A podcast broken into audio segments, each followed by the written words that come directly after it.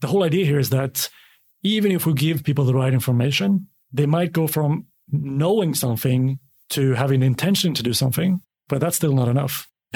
No. So oh, no. If people have the best intentions, it doesn't really change the world. What changed the world is what people do. You're listening to the Behavior Change Marketing Bootcamp podcast. I'm your host, Ruth Dale, and together we'll explore how behavioural science and social marketing and design thinking can be used to communicate, change and influence behaviour. Every week we chat with the experts. That's the practitioners, the academics and the book writers. And we share three aha moments to help you increase your impact and set your comms and marketing on fire.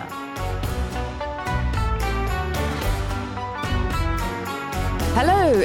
In the studio today, we have Samuel Saltzer. Samuel is a leading behavioural strategist and behavioural design expert. He's one of the world's first chief behavioural officers, and he specialises in applying insights from behavioural science to build user-centred and habit-forming products and services. A K A he is the king of habits.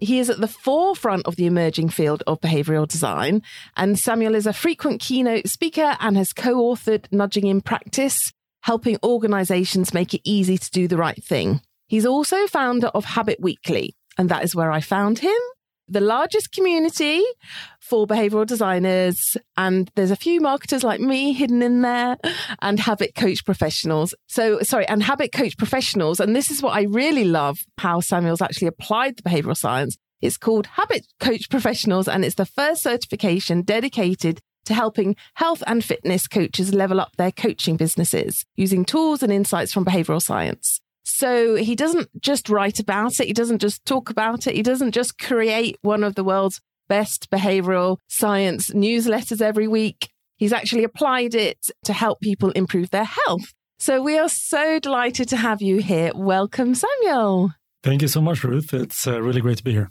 And so we invited Samuel on because we really wanted to focus in on his knowledge base, just really empty his brain out and learn everything he knows about habits in about twenty minutes. So not such a big thing, Samuel, but also our listeners tend to be marketers and communicators or change program managers. So behavioral science is newish to everyone and we're kind of using it, but won't necessarily know you, and they should. So please, can you share one thing about yourself that you think no one will know about you?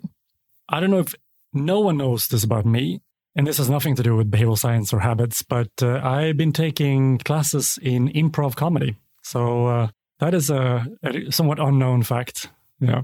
Wow. Oh my gosh. I was not expecting you to say that. That's amazing. When did you start?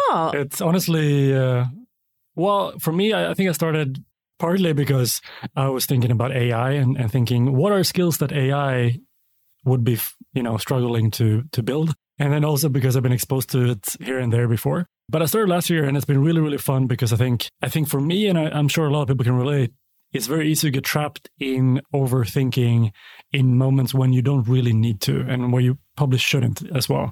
And what you really teaching and, and practicing with improv comedy is to to stay in the moment, and instead of, you know, waiting for the smart thing to say or thinking about the next thing you're going to ask, you're just being forced to listen and improvise based on what the kind of scene partner or other people in the kind of scene is is doing or saying.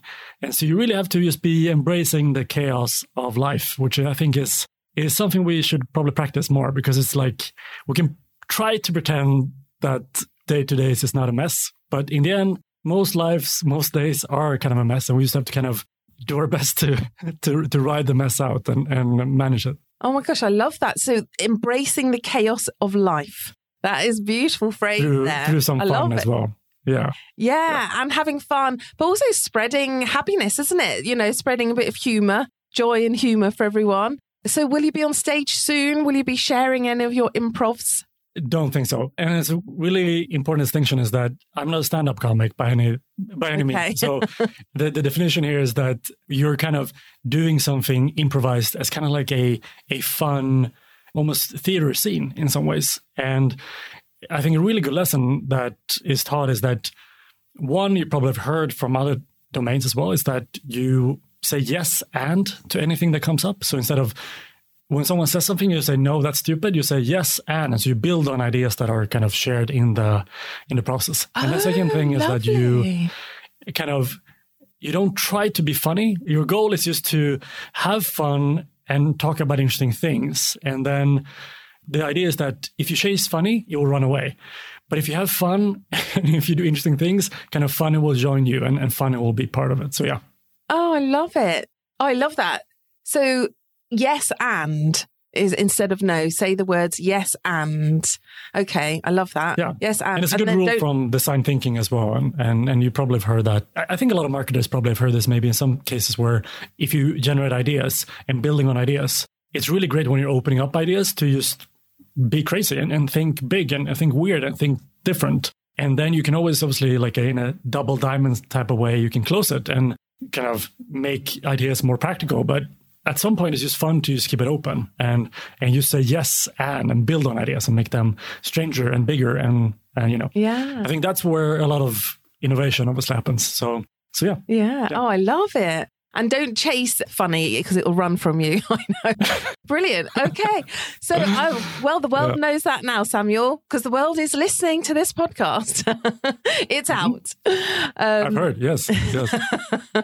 Oh, but thank you for sharing that. So as we mentioned in your intro, you are the king of habits. There's nothing that's you don't know about habits. Well, I'm sure there's uh, there's science yet to be done, but you know, you are the expert and the go-to. So what can you share with us, please, about habits? Say we're at the beginning, we need to understand exactly what habits are through a behavioral science lens. Do we all have them all of the time? Do we have good habits? Do we have bad habits? How would you advise someone to start thinking about the role of habits in behavioral science? Yeah, that's a great question. I would say the interesting thing is that it's something we obviously have heard about habits, but I think there's a lot of misconceptions about what actual habits are and how they exist in our day-to-day lives. So maybe to start, let's go with the definition. So habits are a type of behavior or in a way we could do a behavior that has some unique components to it. So one thing is that it's very connected to a specific context. And so it's behavior we do at a certain time, place, or after having done something else. So it's it's context dependent in a in a very stable way that the good example is that if you sit down in your car, you put on a seatbelt. But if you sit down in your dinner chair, you probably don't reach for the seatbelt because it's a different context. So you're you're not going to reach for a seatbelt before eating dinner. The no. second component that's important is uh, automaticity. So the idea that habits are automatic in a different way than or call it like a normal behavior. And so what we mean by that is that we do it without much conscious thought, in, in some way, autopilot. And so that exists in somewhat of a spectrum. So it's not just a binary thing of either being fully automatic or fully deliberate or conscious. But oh, okay. habits exist on the more automatic side of the spectrum. So it's something we generally do without much conscious thought is what's considered to be a habit. And maybe a third thing that I think is quite interesting is... Uh, the idea of rewards, because when a habit is formed, it actually is not as dependent on reward as other behaviors. So what we mean by that is you will do the habit even if you don't expect to receive a reward from doing it. And the best oh. example is my one of my favorite experiments ever done is they did something terrible, which was to take popcorn and then leave it for one week to be, oh. make it like really stale. Yuck. And then yeah. they had a bunch of people, yeah, terrible, bunch of people coming in for a, for a movie screening.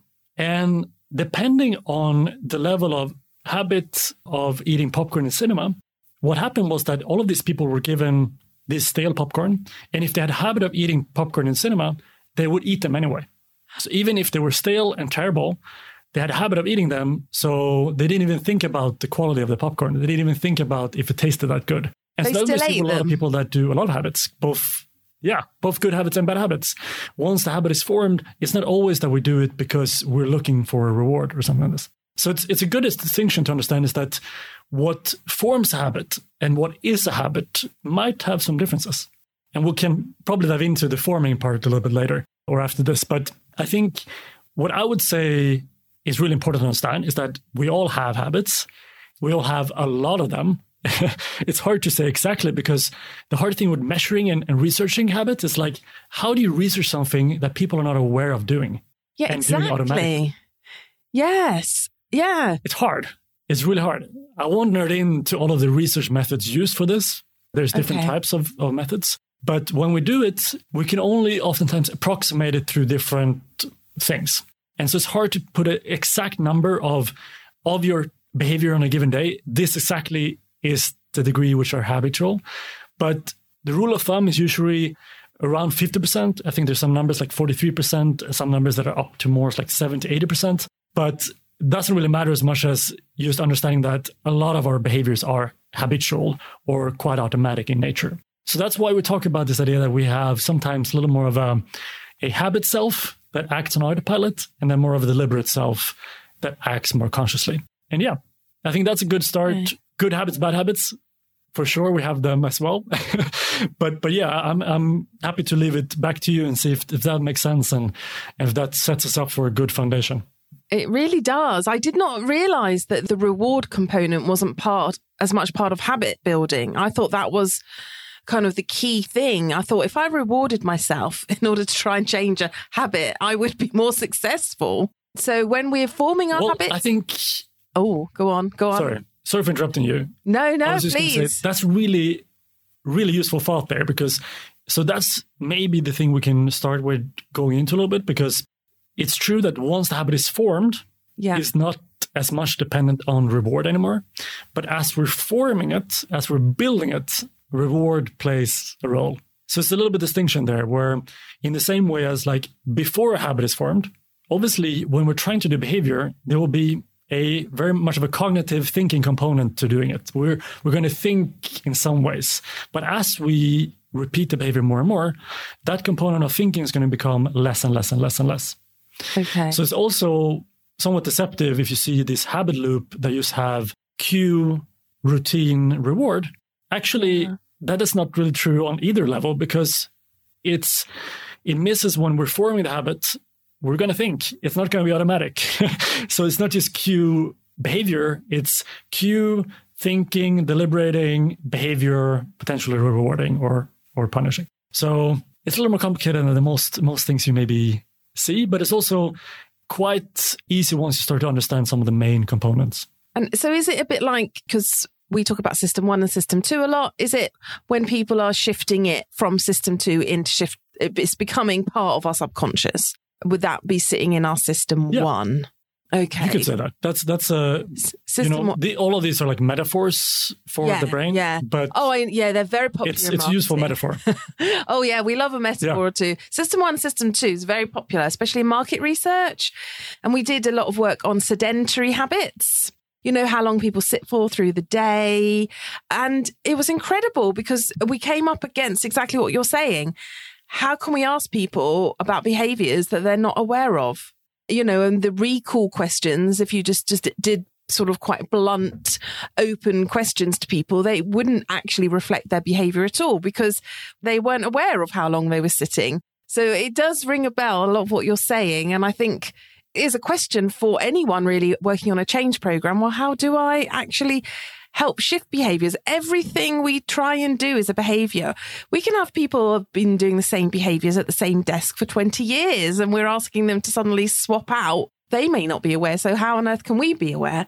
So I guess that was the next question for you. Is like, how do we influence mm-hmm. them? How can we understand? How can we get our audience to know what they're doing? And should we be influencing them? Can we get people more aware? Yeah. No, I think it's a great question. And just to share my journey a bit, I actually started more in the nudging behavioral economics side. And I had kind of this two-step process of behavioral economics and nudging where initially the process was like amazement. I was like, this is so interesting. This is so cool. I see the world with so much more nuance. And, yeah. you know, nudging is an exciting thing. Then I had a little bit of a process of disillusionment because I noticed that a nudge is great for a one-time behavior, but yeah. it might not be good to get the behavior to be repeated. And so I was then kind of what really got me to where I am today is just trying to answer that question. How do we get a behavior to not only happen one time, but be repeated, to become a habit eventually? And so Yeah, it's a great question to understand. You know, sometimes it's great to nudge, maybe sometimes, usually when it comes to one-day behavior. But if we're looking to change behavior that needs to be repeated, maybe once, maybe twice, maybe hundreds of times forever, like how do we engage with that yeah. kind of challenge? Because that's the harder behavior change challenge.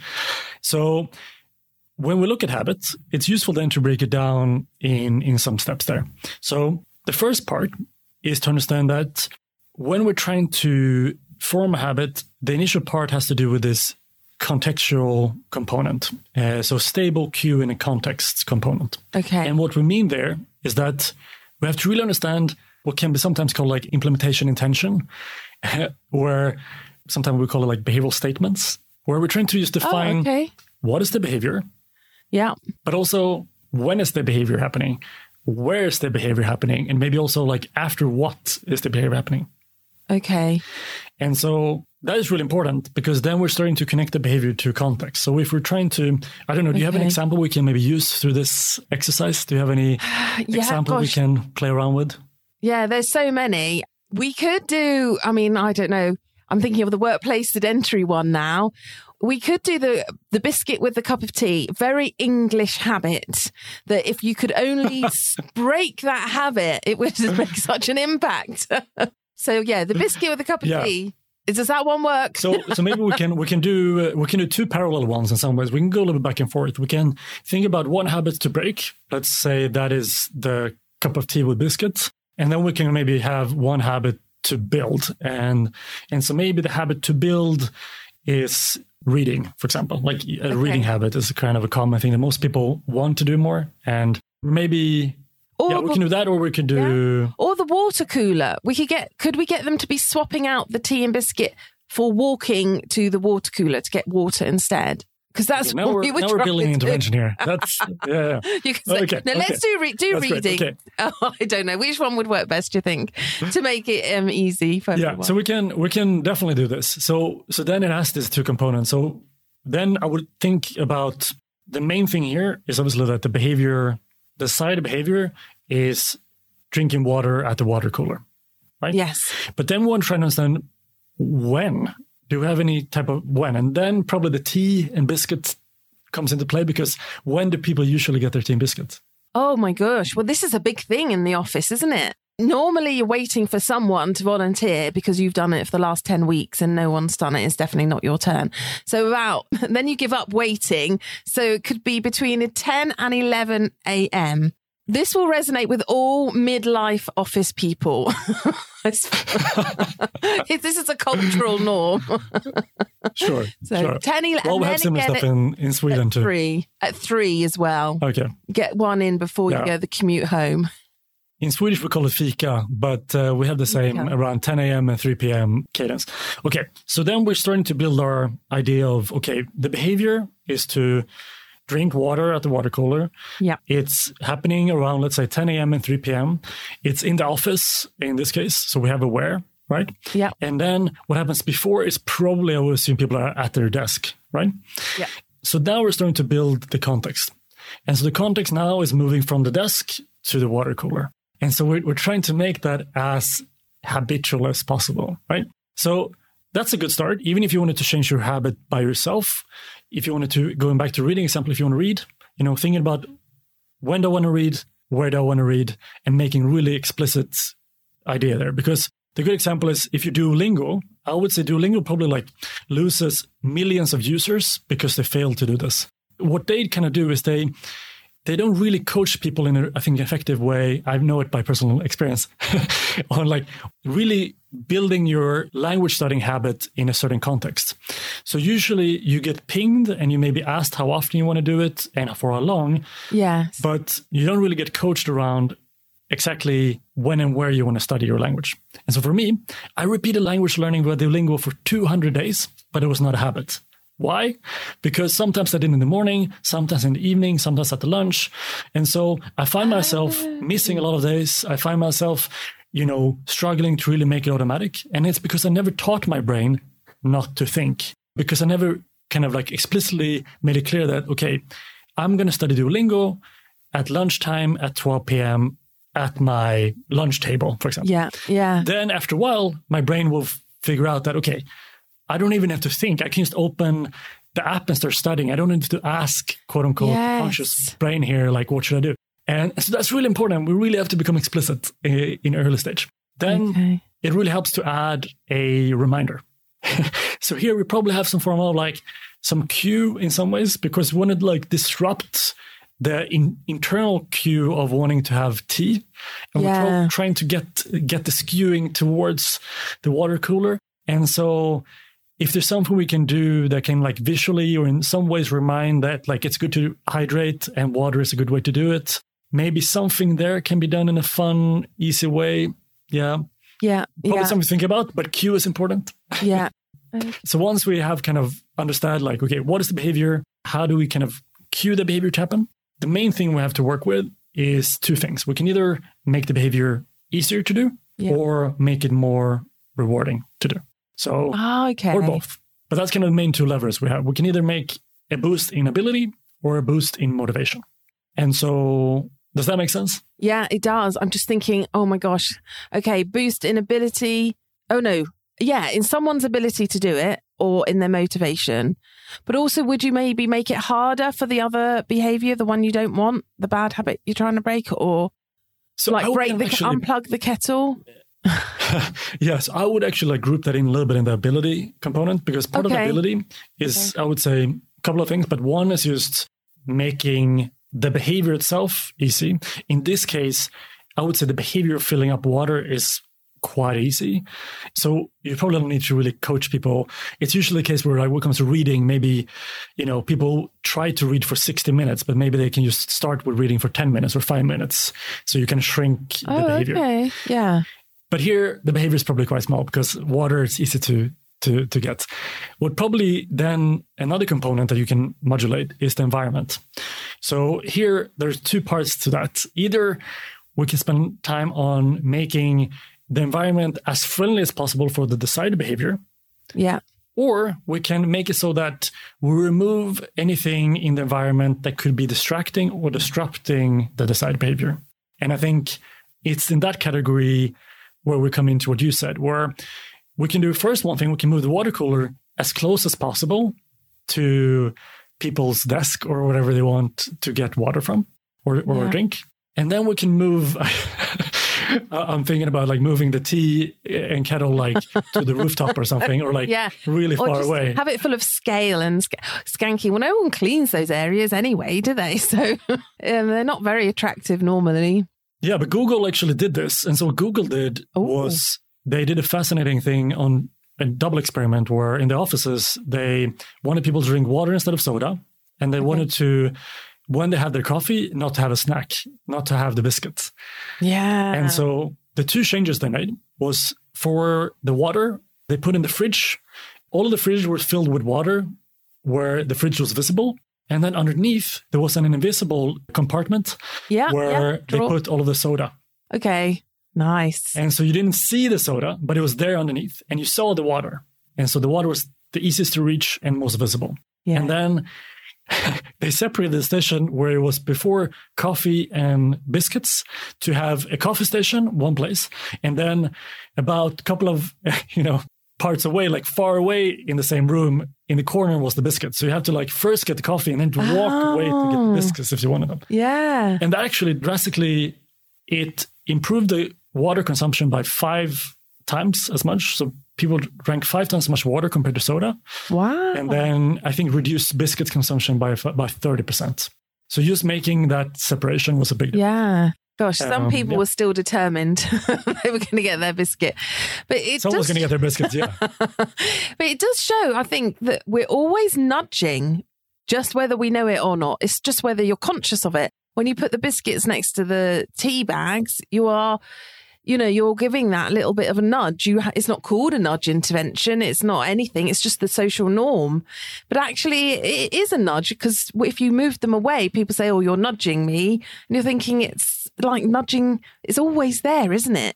It's just whether you're aware of, you know, the impact of it.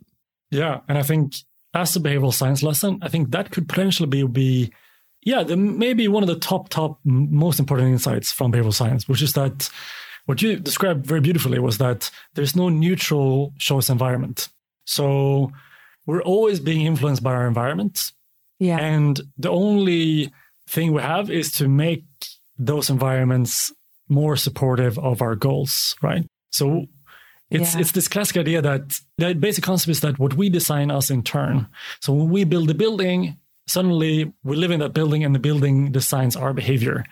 We design a phone and then suddenly the phone design us oh, yes. and yes. it makes us swipe and makes us uh, click. So it's really important to understand that, what you said, because there's no neutral choice environment. There's always something influencing. And the only yeah. thing we can do is hopefully better understanding what is the kind of the goals of people and how can we support those goals through the environments that we shape.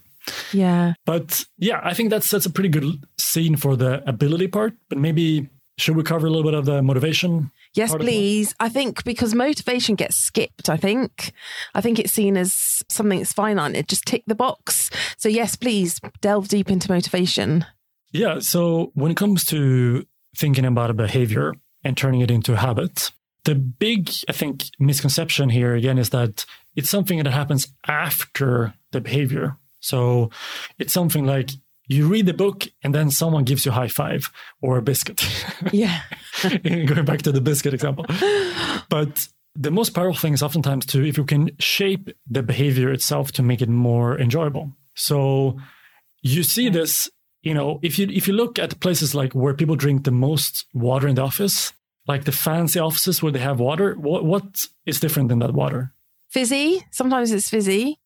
And they're nice glass bottles. Sometimes fizzy, sometimes has some like weird like cucumber or some oh, yeah. lime or some form of flavor to it. And so they made the behavior of drinking water more enjoyable because suddenly it's it's maybe cold and refreshing, but also tastes nice. Yeah. And yeah. so if we can modulate so that doing the behavior is enjoyable, that's your biggest win. Because you can always try to add some form of extrinsic rewards. Like you can have people every time they drink water, you can have a bell go off and say, oh, you've almost won a lottery ticket. And so on. Like you can obviously add extrinsic rewards to anything. Yeah, people do reward cards. You can get a stamp, you can get a stamp. Yeah. But the best thing you can do, the best thing you can do is make the behavior itself intrinsically enjoyable. And we see that with exercise, we see that everything that people are building habits around eventually is the thing they enjoy doing. We can kind of really get people to get excited to do something for short term with doing something they don't enjoy. But once whatever target is reached or, or deadline or whatever thing they were kind of yeah. extrinsically trying to get towards, they fall back into what is feeling good. So we should always try to do that, make that the case. If we don't have that possibility, obviously we can still involve other influences to make it more motivating. And then we can think about it from the perspective of, you know, the obvious thing as a lever is social. And I think everyone in this social proof audience yes. knows that. Oh, yeah. We love anything a bit of social, social is proof. Very motivating. Yeah. Yeah. And it's not only social proof, it's also social competition, social comparison, social okay. cooperation, social yeah. role modeling, social accountability, social, yeah, you name it. There's still a lot of social things you can do. Okay. And, and so the basic gist is that people also will be very unlikely to do something that doesn't increase their social belonging or status. Oh. So if you can make the behavior leading them to get a stronger sense of social belonging or status or both, they're probably going to do. So if you can somehow frame it around that it's really cool to drink water and that somehow makes you part of some something better, here it might potentially unethical or ethical. I'm not sure if we should create like in-group dynamics and out-group dynamics within the office. And the like, cool cats. uh, uh, look down on people drinking tea and biscuit. But obviously, if you can provide some form of positive in-group message around people drinking water and why drinking water can connect people in a way where they can get a sense of belonging or status, yeah, they will probably drink more water in the office. But um, that is what people do with awards though, isn't it? And, you know, you, you can often do schemes where you're growing up, going up ladders and you're in teams and not so much with drinking water, but definitely sport, the social competitive side is huge. Or nearly every charity over here definitely has some sort of social five K run challenge. And there's always a big thing where you'll get together and we'll have workplace challenges, and then you'll have home ones where everyone will train together and get fit together, do the challenge together, post the, you know, the medals on Instagram together. And then the next week, all the training habits have gone until the next right. sports challenge. So it definitely is a motivator, like you say. I can see that. And I guess it's just how far those habits will stick. To, I mean, I suppose actually lots of people do carry on with their exercise. I'm speaking a bit personally there. With, you know, the stop, yeah, start, but, stop, start with this. Yeah, I would say side. Like when it comes to certain like walking things, I, I've seen trends that if you do a walking thing as part of your office, you, you usually end up walking more afterwards as well, because you've discovered new routes to walk to work, or you've discovered yeah. ways of, of doing things. What I would say is maybe accompanying to the idea of, of bringing some form of element that you describe is the idea of maybe both autonomy and commitment. So what I mean by that is that oh, okay. oftentimes the problem when we're trying to motivate people is that idea is that we're trying to motivate people. And the best lesson you can get from a expert on motivation is this basic idea that the goal is not to motivate people, but creating a situation in which people motivate themselves. And so what do we mean by that? Mm. Well, we mean that we're trying to make it so that when it comes to drinking water, that first of all, it's something that people have expressed some interest in doing, and they feel some autonomy around wanting to do so or being part of doing so. And so it's something where they not maybe are told to drink water, because that's not very fun. Yeah, no. But they're no. providing a context where water seems like a very appealing thing to be part of doing. Maybe give access to a free water bottle that's really fancy, or some form of thing where it's it's something they kind of like buy into doing and kind of have a freedom to be kind of buying into and being part of. And then once they are part of that, then again, that the behavior itself is rewarding, so that they're part of that because they chose to be part of it. And then doing so is in some way makes their life easier, better, more enjoyable. Like they get hydrated, they get tasty yeah. uh, mango flavored water, you know, oh, yum. Whatever it is, right? A bit more energized. Um, you can do your work energized, yeah. and easier. Okay. Yeah, and they feel, feel part of like, they feel maybe a sense of identity that's been lifted to become more healthier as well. They feel like their identity suddenly, they're not that old person who version of themselves that ate biscuits all day, every day, but yeah. their, their new version of themselves that's like more committed to their health and, and kind of, yeah. This can lead that that way. And so so trying to get some form of autonomy in play where people like feel like they have a buy-in involved. And then that buy-in can be a great sense of commitment to to this thing. So having a small commitment initially, like, hey, do you want to be part of this, you know, thing? You get a free water bottle and so on. That's probably much more effective than you should really do this. Everyone expects you to, uh, if you read this point, if you oh, don't. No. Um, yeah, absolutely. Good. Everything you're saying is brilliant. I'm thinking, I was, why? I really, our show notes are going to be incredible, Samuel, because I'm going to be putting those all of okay. this in the show notes for everyone. Great. Yeah. So I'll add one more thing that's really valuable, which is motivational interviewing, which is that you're trying to get to this point of trying to understand what is motivating someone in a way where you're listening to them. So this can be done verbally, but also through some form of web means and interaction. And a common question would be, for example, like, why is staying hydrated important for you? Okay. I'm not trying to ask, like, do you want to drink water, drink water today? I'm just trying to ask, like, why is being hydrated important for you? And yeah, and then and you start thinking about it, like, well, you know, I get more energized. It's probably good for my health. It feels good. I, I like the feeling of being hydrated. And so through some of those kind of question styles and listening to what people respond, you can oftentimes then craft an intervention or create an intervention that supports them and where they feel also like they got a solution that suits them and what they want to do. And, and if nothing else, you're instead of starting with, here's something amazing what you, that you should try, you're starting with what is important for you. Yes. And yeah. you're trying to understand, like, in what way would drinking water on a daily basis improve your life? And so it's kind of like turning the tables and making more about the person that you're trying to help than trying to sell them on some like, you know, Absolutely. random benefit. So is it purposefully not is being dehydrated important to you? Is that with motivational or interviewing, are you looking for the mm-hmm. person's why? So you're making that assumption that it is in the first place, or you're kind of asking them to think, oh, I didn't know it was actually, I suppose it is type thing. Because, you know, often I th- find a lot of our work programs, these are things that people don't think about that often. They're busy going about day to day. And then and there's these little habits we're always saying, you know, public health, always having ideas about what people should do and shouldn't do. Yeah. But I, I would say like th- this is one of the easiest things you can do if you wanted to do some form of public health type of intervention, where it's instead of going straight to the information on sitting is bad. You know, instead of being that kind of like finger wagging, lecturing uh, oh, yeah. campaign of sort, instead start by maybe sending a questionnaire or question that asks like, how important is daily movement for you? Or like, how does sitting affect your your mood or your productivity? I don't know what the perfect question yeah. here would be, start but it's teasing. Trying to better get people to start thinking yeah. about this themselves. And if this is a problem for them, hopefully they will actually come to that realization themselves instead of you trying to force that realization force on them. It. Yeah. And as we know, that's oftentimes much, much more effective.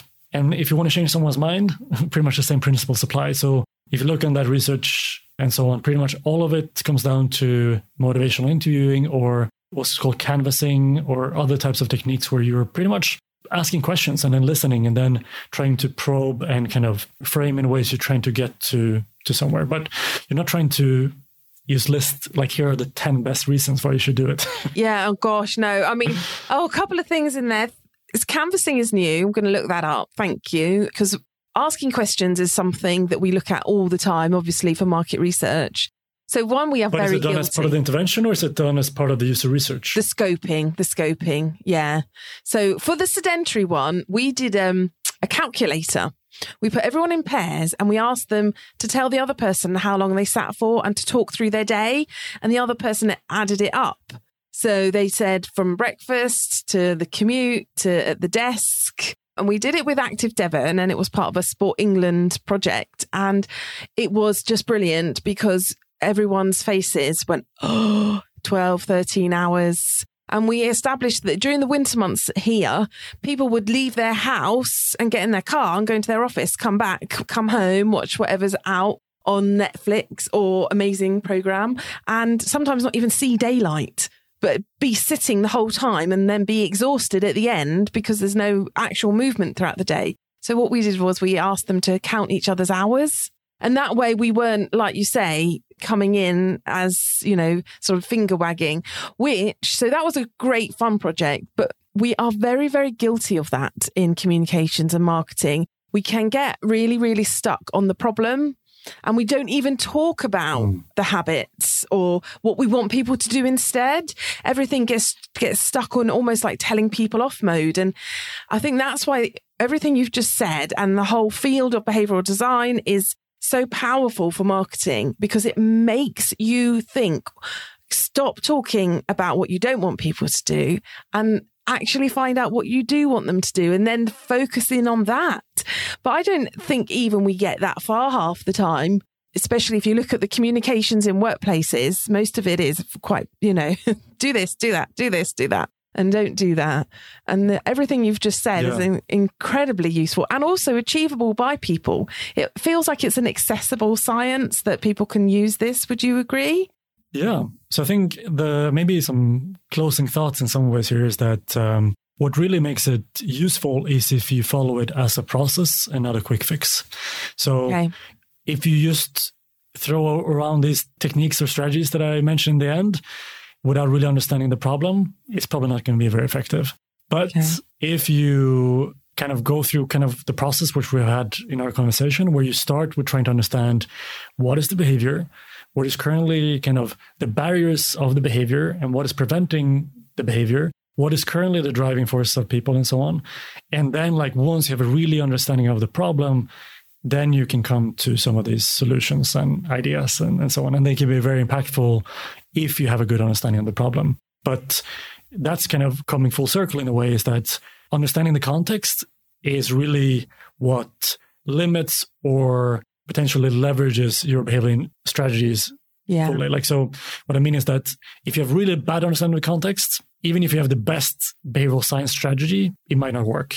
And it doesn't mean that the strategy was a bad strategy, it doesn't work otherwise, right. But you used in the wrong context. But if you really understand the context well, then you can also better know which strategy to use. So I think that's kind of what we're trying to do with, I think, behavioral design, is to really kind of combining those two things, like understanding the problem and then providing the solution.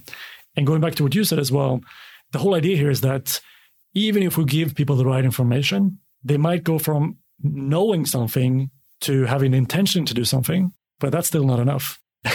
No. So oh, no. If people have the best intentions, it doesn't really change the world. What changed the world is what people do. And so that's the kind of the, the world that I'm in, right? And that's hopefully yeah. some of the takeaways here is that really getting into the uncomfortably specific about what we are looking to change in terms of behavior. Yeah. That's a huge component. Yeah. And and once we once we get comfortable in being this uncomfortably specific, then I think that also becomes more illuminating for where we really need to make the changes. Like wh- where should we really alter things to make it better. But yeah, yeah, this is really fun conversation. And uh, uh, I really enjoyed exploring this this with you. Yeah, no, thank you so much. So appreciate all your expertise. Incredible conversation. So much there. I'm going to unpack it all for everyone listening. Not now, don't worry, in the blog and on the show notes so people can follow it a bit more. And getting uncomfortably specific is key. So I love that. And I just know our listeners that are kind of like comms directors and marketing, they want that. They want this. What happens in the workplace is people will jump to the conclusion they need a campaign, but they haven't done this work that you've said. And I liked your emphasis on anchoring the behavior within the context. So they haven't done that depth of understanding and they don't understand their context yet. And the pressure of delivery just means get a comms campaign out. And but comms guys are like always asking for, well, where's, the, you know, where is all this information that's just been skipped over? So yeah, it's brilliant. And and we're getting a lot more involved now. And, you know, it's absolutely wonderful. All your ideas, I think, will help a lot of people make a lot of positive differences. Just to finish on, we haven't really covered your Habit Coach Professionals, and you did use that. You've used all of this to design that. Could you just really quickly say, because I promised a lot of people, how have you used that and how can people read more about that or find out more about that? Yeah. So the whole idea with Habit Coach Professionals was that there's a lot of people who want to support change happening in the world, whether you're a nutritionist or a coach or a personal trainer or whatever role you might have that involves supporting behavior change. But you might not always be given the right tools and processes for best accomplishing this. And so the whole idea with Habit Coach Professionals is to making it, in a way, fun and easy to learn how to use behavioral science in, in some form of coaching domain. Yeah. And so it's this quite unique ten-week experience where in many ways, you will actually build a habit while building a habit or learning to build habits, I mean. And so we have these really fun daily bite-sized lessons. We call them habits. Um, oh, fun. So they are like fifteen minutes to do. They're really interactive and, and really informative. And what's really interesting is that since you do them over these like eight to ten weeks, we get a lot of emails from people who complete a course and are like, I end up sitting in front of my, you know, desk uh, or on my, you know, uh, breakfast table, yeah. and I'm ready to do a lesson, but there's no lesson left for me. Yeah, they want so, more. Because we, we really have, yeah, we've designed a course to be in a way where you're applying a lot of these things in your own life while you're doing the course as well. So okay. It's a really way to kind of like putting this big thing that's behavioral science into really easily digestible and fun experience to make you better equipped to obviously have these exciting like behavior change techniques, but having them as part of a really effective process. Yeah. So we have this toolkit and some other things that really helps to hopefully make that really practical, easy, and yeah. Yeah. That's uh, fantastic. So, yeah, because it is really popular. There's a lot of frontline professionals and coaches, like you say, nutritionists, trainers that work with a lot of people across our health system helping people move more or get started from scratch or just need to get healthier to have ops or what, for whatever reason. And so there's a lot of training going on to skill people up. But when I saw yours, I was just like, oh, it looks so fun. And I was thinking, I want to do that. So I think if a course makes you feel like that, then it's, you know, obviously you're doing it right. And so we should all learn from the best. So we'll hook up the link to that as well. So thank you so, so much. We would like to end, please, with our final question. So for twenty twenty-three, we are being really strict, one book only, and also it needs to have changed your life. So if you could, Samuel, please share with us your one book that changed your life. So I would say that there's one book that I think, even when I knew a lot about behavioral science, made me take a step back and reevaluate quite a few things. And so the book has a fantastic title. It's called Mistakes Were Made, But Not By Me. Why We Justify Foolish Beliefs, Bad Decisions, and Hurtful Acts.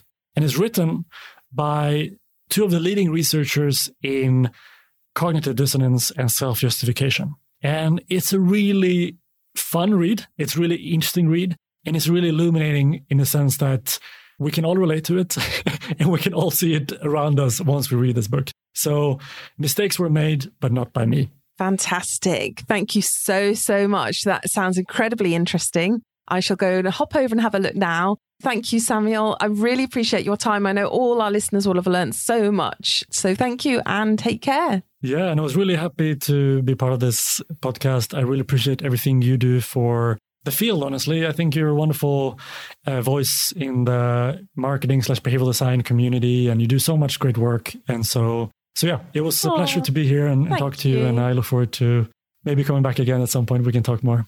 Yes, and I shall see you in Habit Pro. I always enjoy your Habit Pro sessions. Yes. Yeah. Thank you. Take care. Bye. Bye. Amazing. Thank you so much for listening. We're so delighted you joined us. And if you got any value out of this at all, or even if you just simply had a little chuckle, please do share it with anyone you think it may benefit. And please, if you do leave a review, oh my gosh, we would be forever in your debt. The algorithms on podcasts are pretty tough and reviews do make all the difference. So please do head over onto your platform and leave us one. And also, if you need to know anything about our latest training or you just want to get in touch, head over to our website, which is www dot social insight marketing dot co dot uk forward slash bootcamp.